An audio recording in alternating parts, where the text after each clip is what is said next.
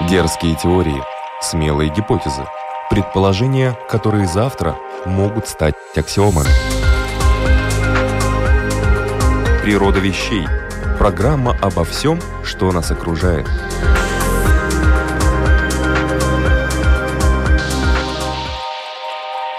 Приветствую вас, любители узнавать новое об уже известном. В эфире программа «Природа вещей». У микрофона журналист Латвийского радио 4 Людмила Вавинска.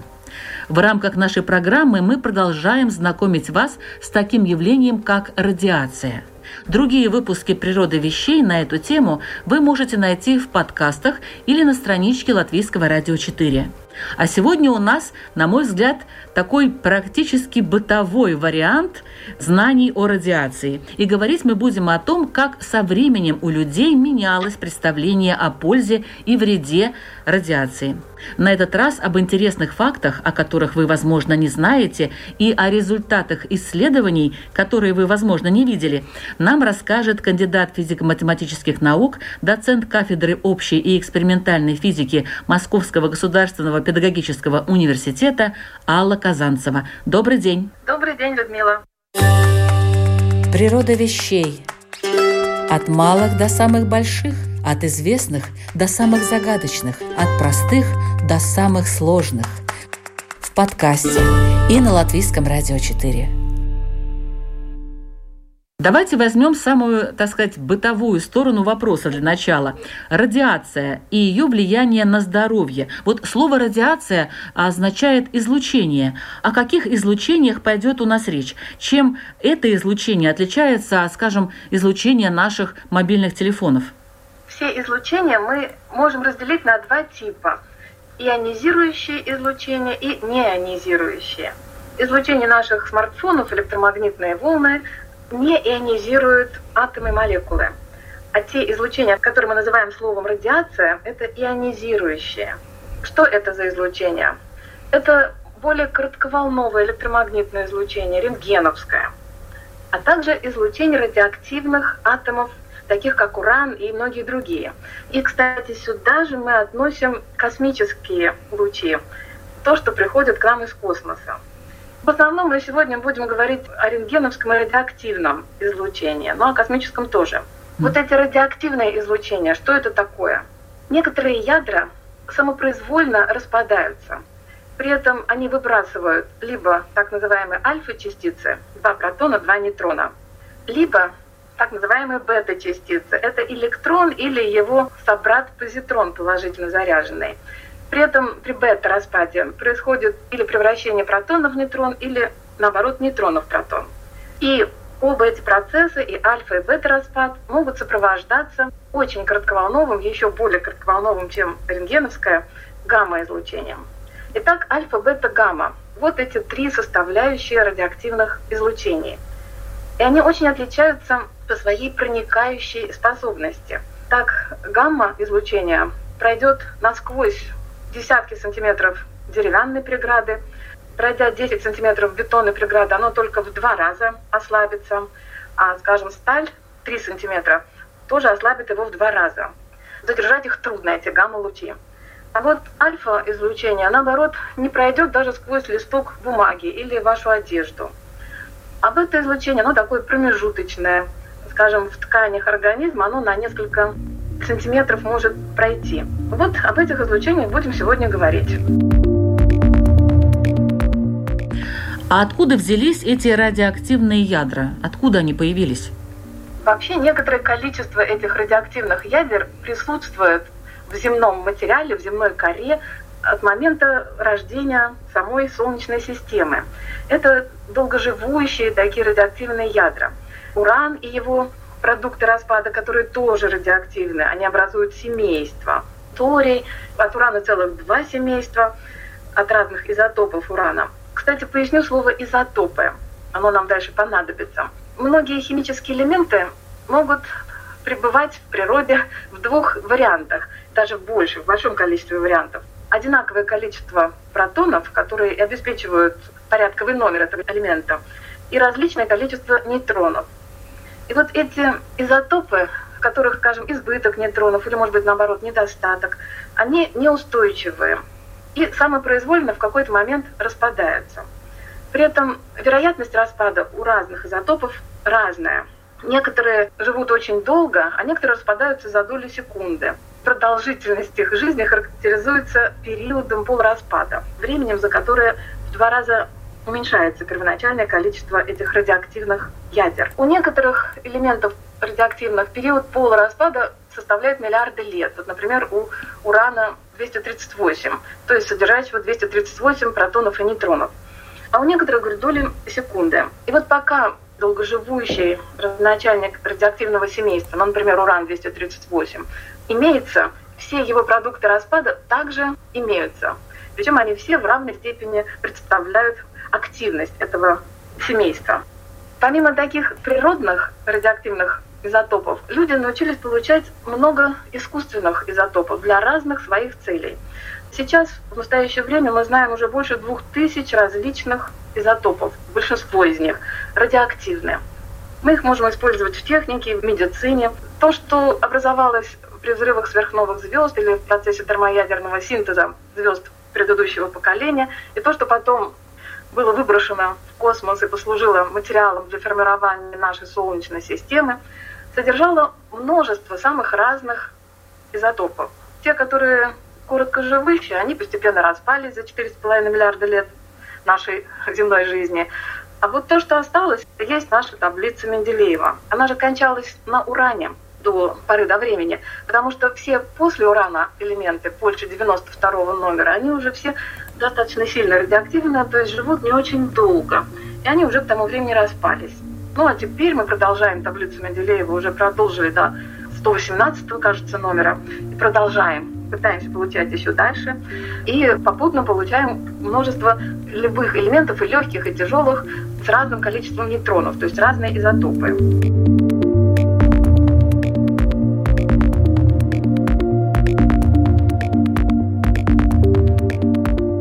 Мы помним, что рентгеновские лучи сразу нашли применение в медицине. А как складывались отношения людей с радиоактивными излучениями? Да, рентгеновские лучи, сразу их польза была понятна. А радиоактивное излучение в начале, где-то в 20-е, 40-е годы 20 века, даже вплоть до 50-х годов, вызывали чрезмерный энтузиазм.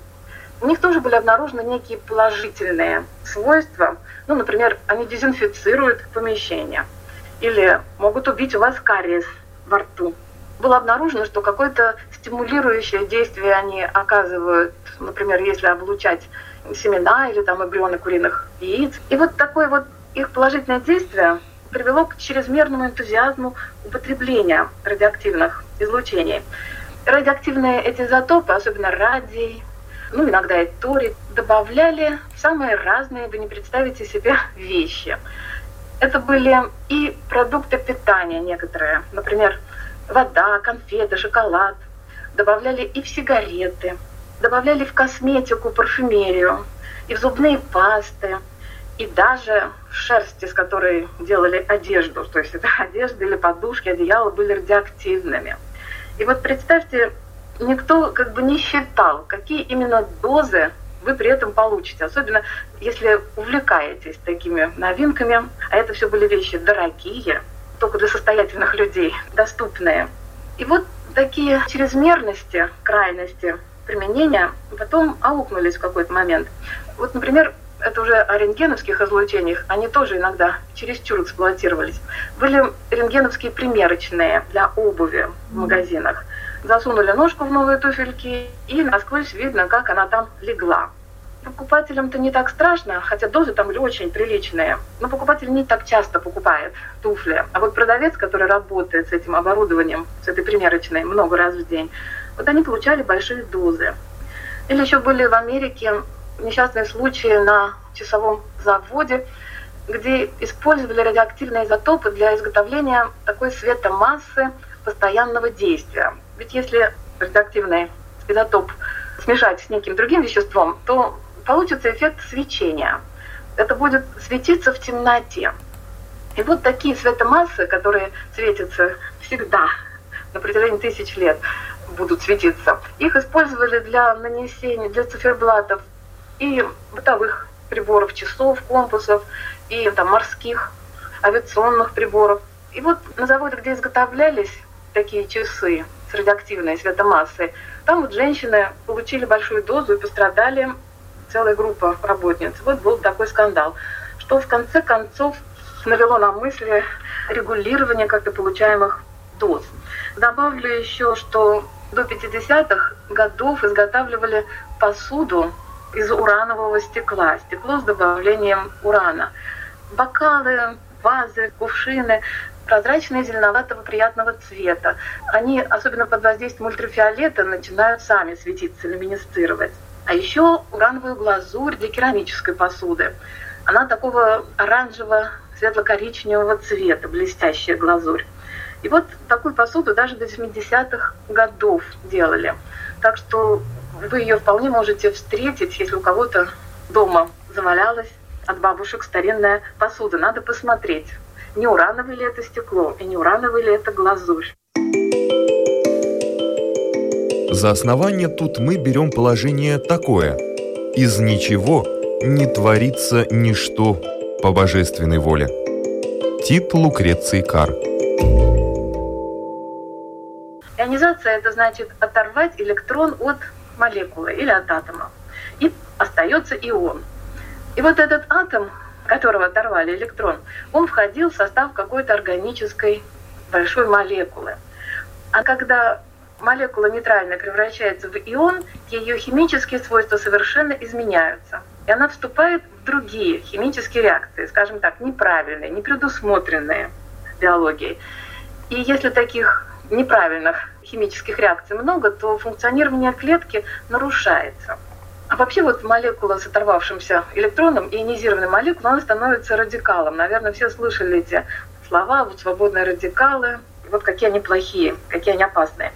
Но на самом деле такие радикалы, они нужны нашему организму, но в очень небольшом дозированном количестве.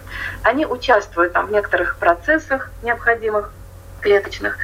Другими словами, небольшое количество радикалов – это хорошо. И то, что человек как вид сформировался на Земле, где есть естественный радиоактивный фон, означает, что мы приспособлены к такому небольшому количеству ионизирующих излучений. Более того, опыты по экранированию, полному экранированию от всех излучений показывают, что организмы хуже развиваются, теряют свою жизнестойкость. Так что этот процесс такой обоюдный. Он, с одной стороны, полезный, но в каких-то объемах. Но когда слишком большие мы получаем дозы этих ионизирующих излучений, то становится уже действие негативным.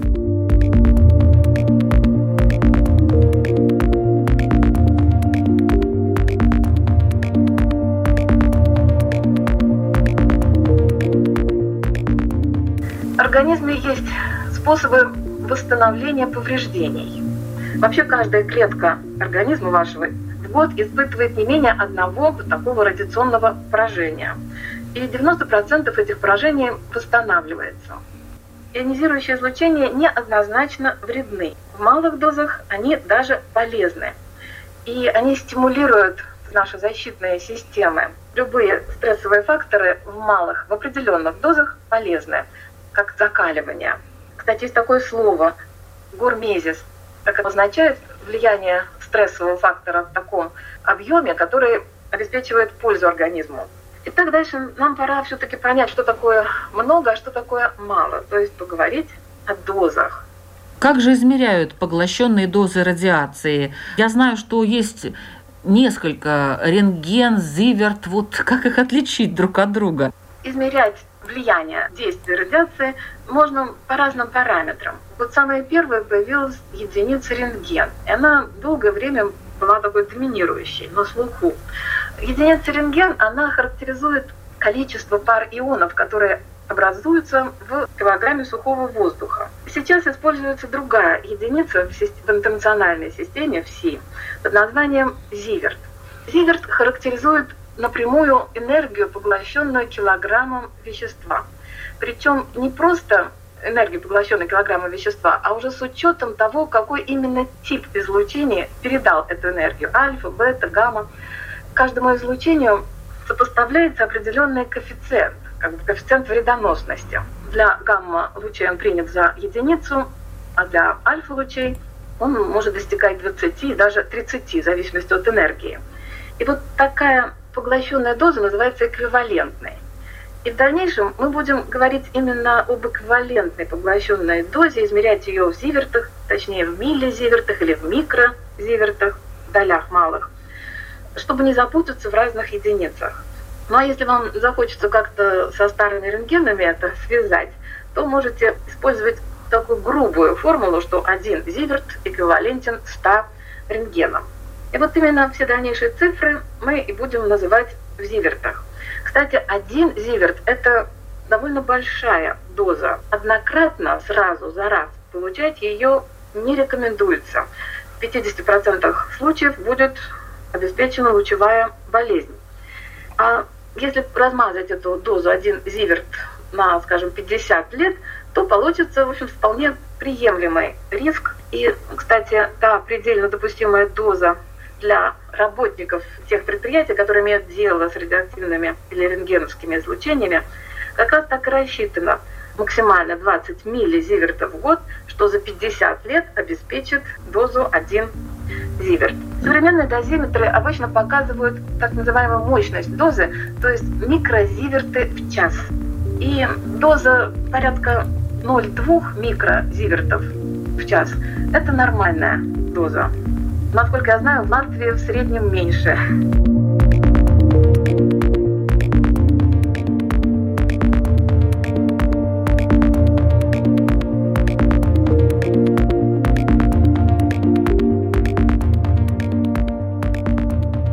Есть э, искусственные и естественные источники радиации. Вот какие дозы получает в среднем человек от всех естественных источников за год? Естественное излучение – это космические лучи, а также это земная радиация, то, что приходит радиоактивное излучение из земных недр. При этом примерно треть вот этой естественной дозы мы получаем как внешнее облучение, и две трети мы получаем внутрь с едой или воздухом вдыхаемым, то есть облучаемся изнутри. Но вы можете догадаться, что облучение изнутри, оно опаснее, потому что Внешне это излучение альфа и бета задерживаются в основном в поверхностном слое организма, а внутренние, так сказать, облучают наши внутренние органы. Так вот, запомним цифру. В среднем по Земле около двух миллизивертов в год мы получаем от всех естественных источников. Это соответствует, если переходить от мощности дозы за час, то это примерно 0,2 микрозиверта, микро уже зиверта в час. Итак, 2 миллизиверта за год, а в час примерно 0,2 микрозиверта. Но вот эта общая совокупная естественная доза, она очень неравномерно по земному шару распределяется.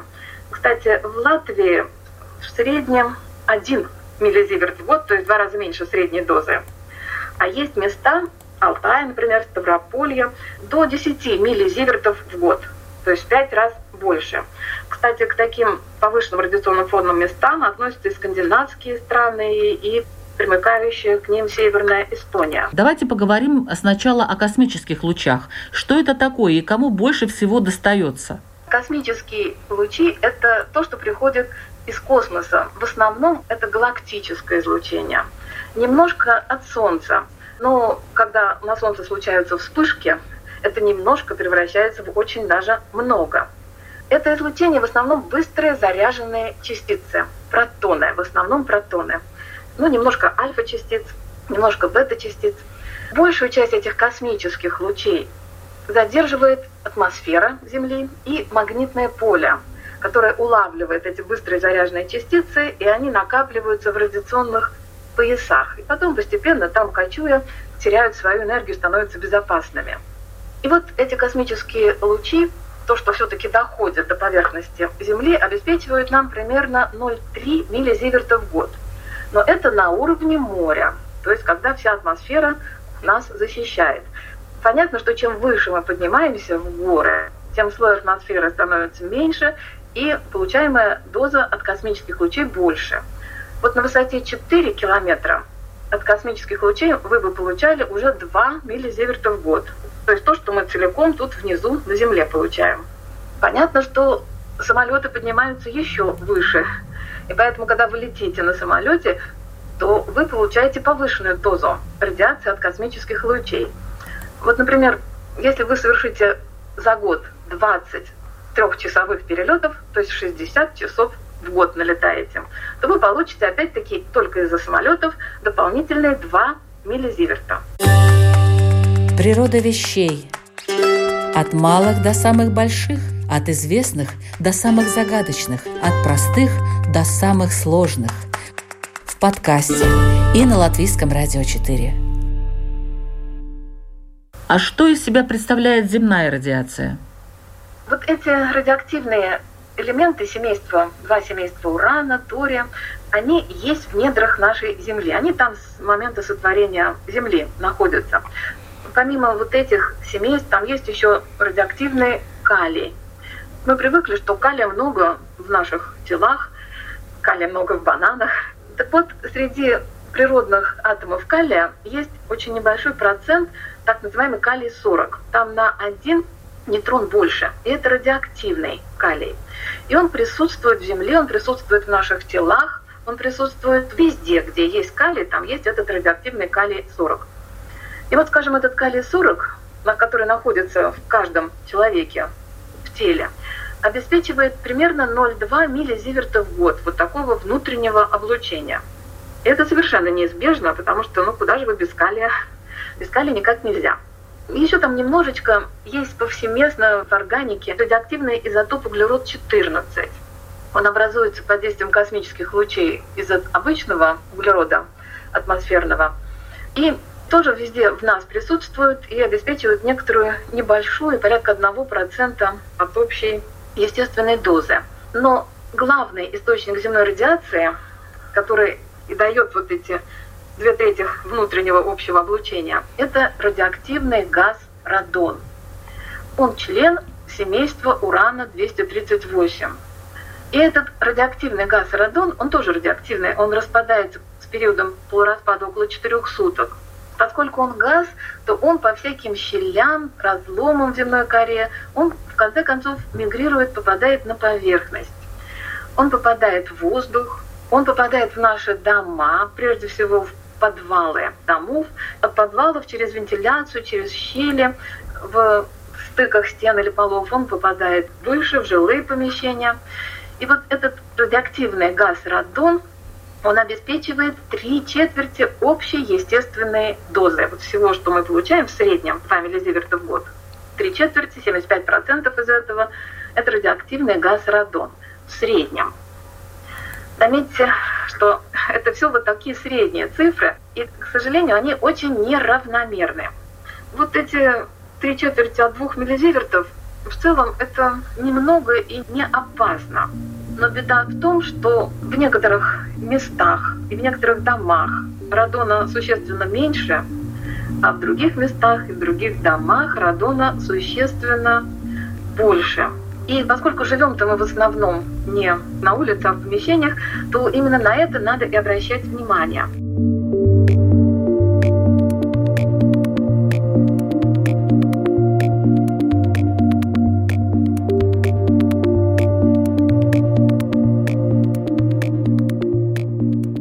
Кстати, вернусь к вопросу о скандинавских странах, Северной Эстонии и другие так называемые радоноопасные регионы. Они отмечены на картах и эти регионы, в общем-то, совпадают с теми местами, где есть разломы, стыки тектонических плит. Вот так геологически обусловлено, что в этих местах радон более активно из недр выделяется на поверхность. И в этих местах, радонопасных местах, надо внимательно следить за содержанием радона в помещениях. Ну а как-то можно от него избавиться, от этого радона в помещении, если это газ? Да, это газ. Причем он тяжелый газ, он гораздо тяжелее воздуха. Еще разок повторюсь, как он попадает в помещение. Конечно, немножко из наружного воздуха, но если бы только из наружного, то был бы столько же, сколько и в наружном воздухе. Ну а главное, он попадает через подвалы в дома. Это как бы основной его источник поступления. А также он попадает из газа, если у вас там газ в квартире, может попадать из воды. Вода очень хорошо растворяет радон. И если особенно это вода из артезианских скважин, из глубоких, то в ней, как правило, много радона. Кстати, о воде. Пить воду, даже если она содержит много радона, в общем-то не опасно, особенно если вы ее или профильтровали, или вскипятили. При кипячении полностью улетучивается. Вода скорее источник радона в душевых помещениях, в ванных комнатах, потому что при принятии душа происходит выделение радона, и концентрация может там в 40 раз возрасти после принятия душа, если у вас такая вот радононасыщенная вода. А также строительные материалы, как стен, там дерево, бетон, кирпич, гранит – кстати, это именно такая последовательность. В дереве меньше всего содержится радиоактивных изотопов, в бетоне больше, в кирпиче еще больше, в граните. Гранит уже прилично радиоактивный. Хуже всего, когда использовали раньше какие-то шлакоблоки прессованные. Они могли быть очень радиоактивны. Но из отделочных материалов тоже может попадать. Как его понизить? Вот в радоноопасных местах это специальные технологии. Хочу подчеркнуть, что акцент на содержание радона в помещениях начали делать только после 1970 года примерно. Вот озаботились этой проблемой. До этого не контролировали. И поэтому особенно в старых домах может иметь смысл проверить содержание радона. Кстати, обычный дозиметр для этого не годится. Обычный дозиметр меряет только гамма-фон.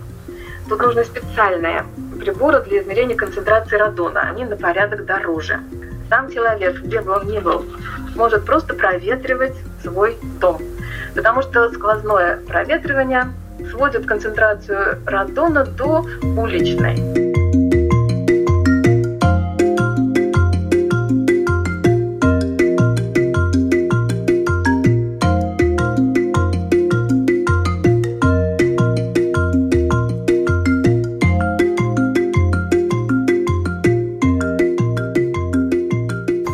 Говорили о естественной радиации, а теперь давайте поговорим о техногенном облучении, где мы получаем в данном случае дополнительные дозы.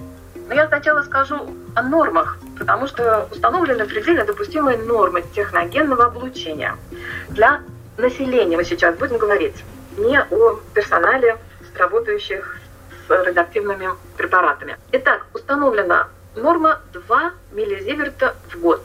Заметьте, что это точно такая же доза, которую мы получаем от естественных источников. То есть техногенные источники могут нам удвоить общую дозу. При этом отдельно оговаривается, что 1 миллизиверт в год выделяется на медицинские услуги и еще один на все прочее. Но вот тут о медицинских услугах, о медицинских обследованиях.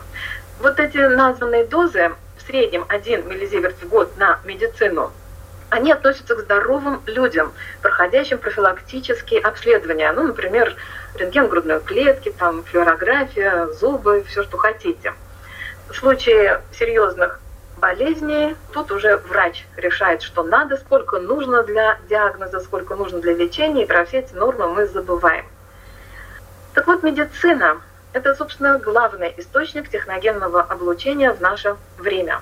Для ориентировки самые большие дозы рентгеновского облучения мы получаем при компьютерной томографии обширных областей тела, например, головы, это сразу 1 или 2 миллизиверта, то есть вся годовая или даже двухлетняя доза.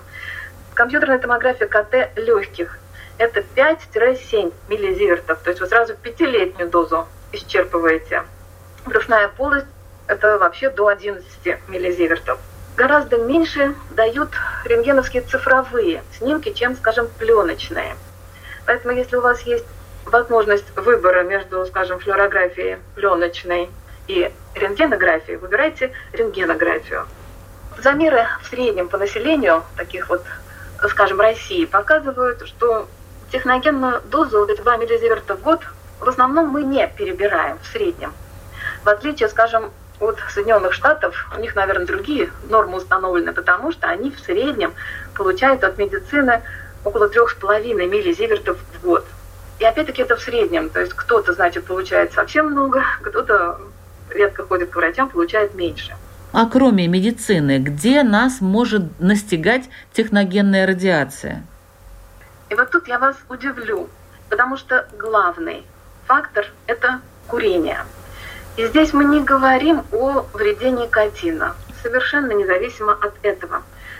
Дело в том, что дым содержит радиоактивные изотопы. Там присутствует изотоп ирадий, изотоп полония и еще что-то, изотоп какой-то радиоактивной свинца. И это не связано с тем, у вас легкая сигарета, это количество никотина там меньше, или это какая-то другая сигарета. Если одну сигарету в день мы выкуриваем, то в среднем мы можем набрать около двух миллизивертов в год. То есть еще, так сказать, добавить полностью как естественная доза. А если вы курите много, сами представьте.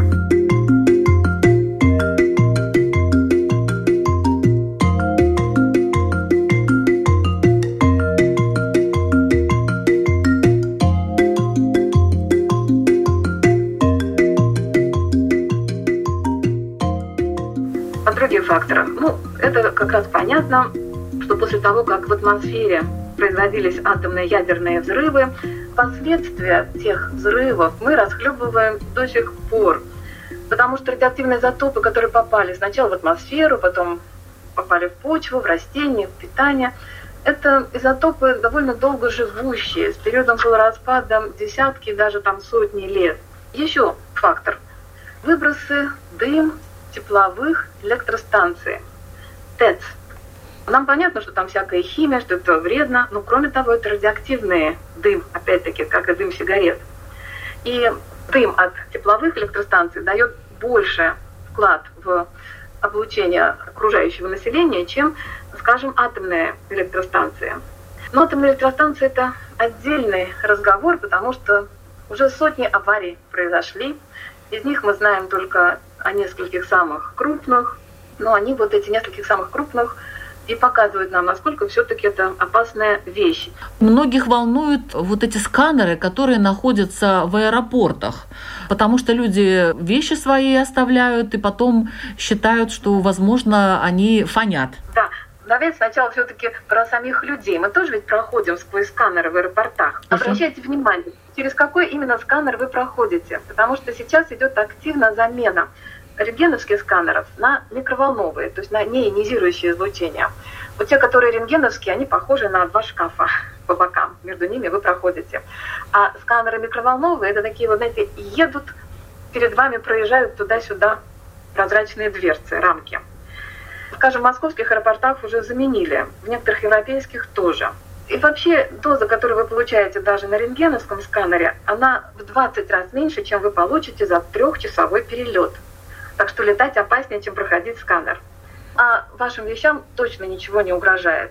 Потому что такое явление, как наведенная радиоактивность, требует облучения нейтронами. Под действием рентгеновских лучей это явление крайне редко происходит. Так что можете о вещах не беспокоиться.